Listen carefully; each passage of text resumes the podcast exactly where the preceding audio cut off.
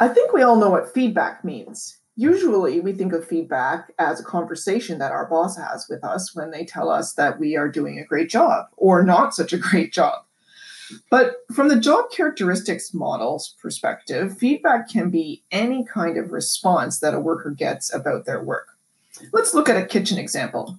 We have two cooks. They are both in charge of cooking and serving roast beef on Saturday night.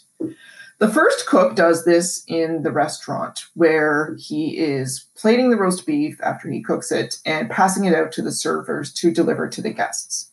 He's probably not getting much feedback about his work unless the server happens to come back and tell him that the guests either really like or really don't like the roast beef. The second cook is also performing the same task of serving roast beef, but he's doing it on a buffet out in a banquet area with 200 guests. And he's out there slicing roast beef, serving it directly to the guests.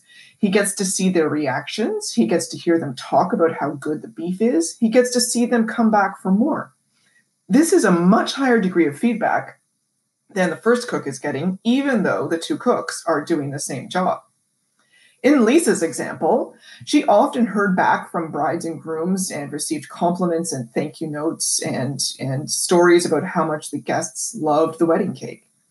Her feedback was even higher on the occasions where she got to deliver the cakes and got to witness people's reactions when they saw the cake for the first time.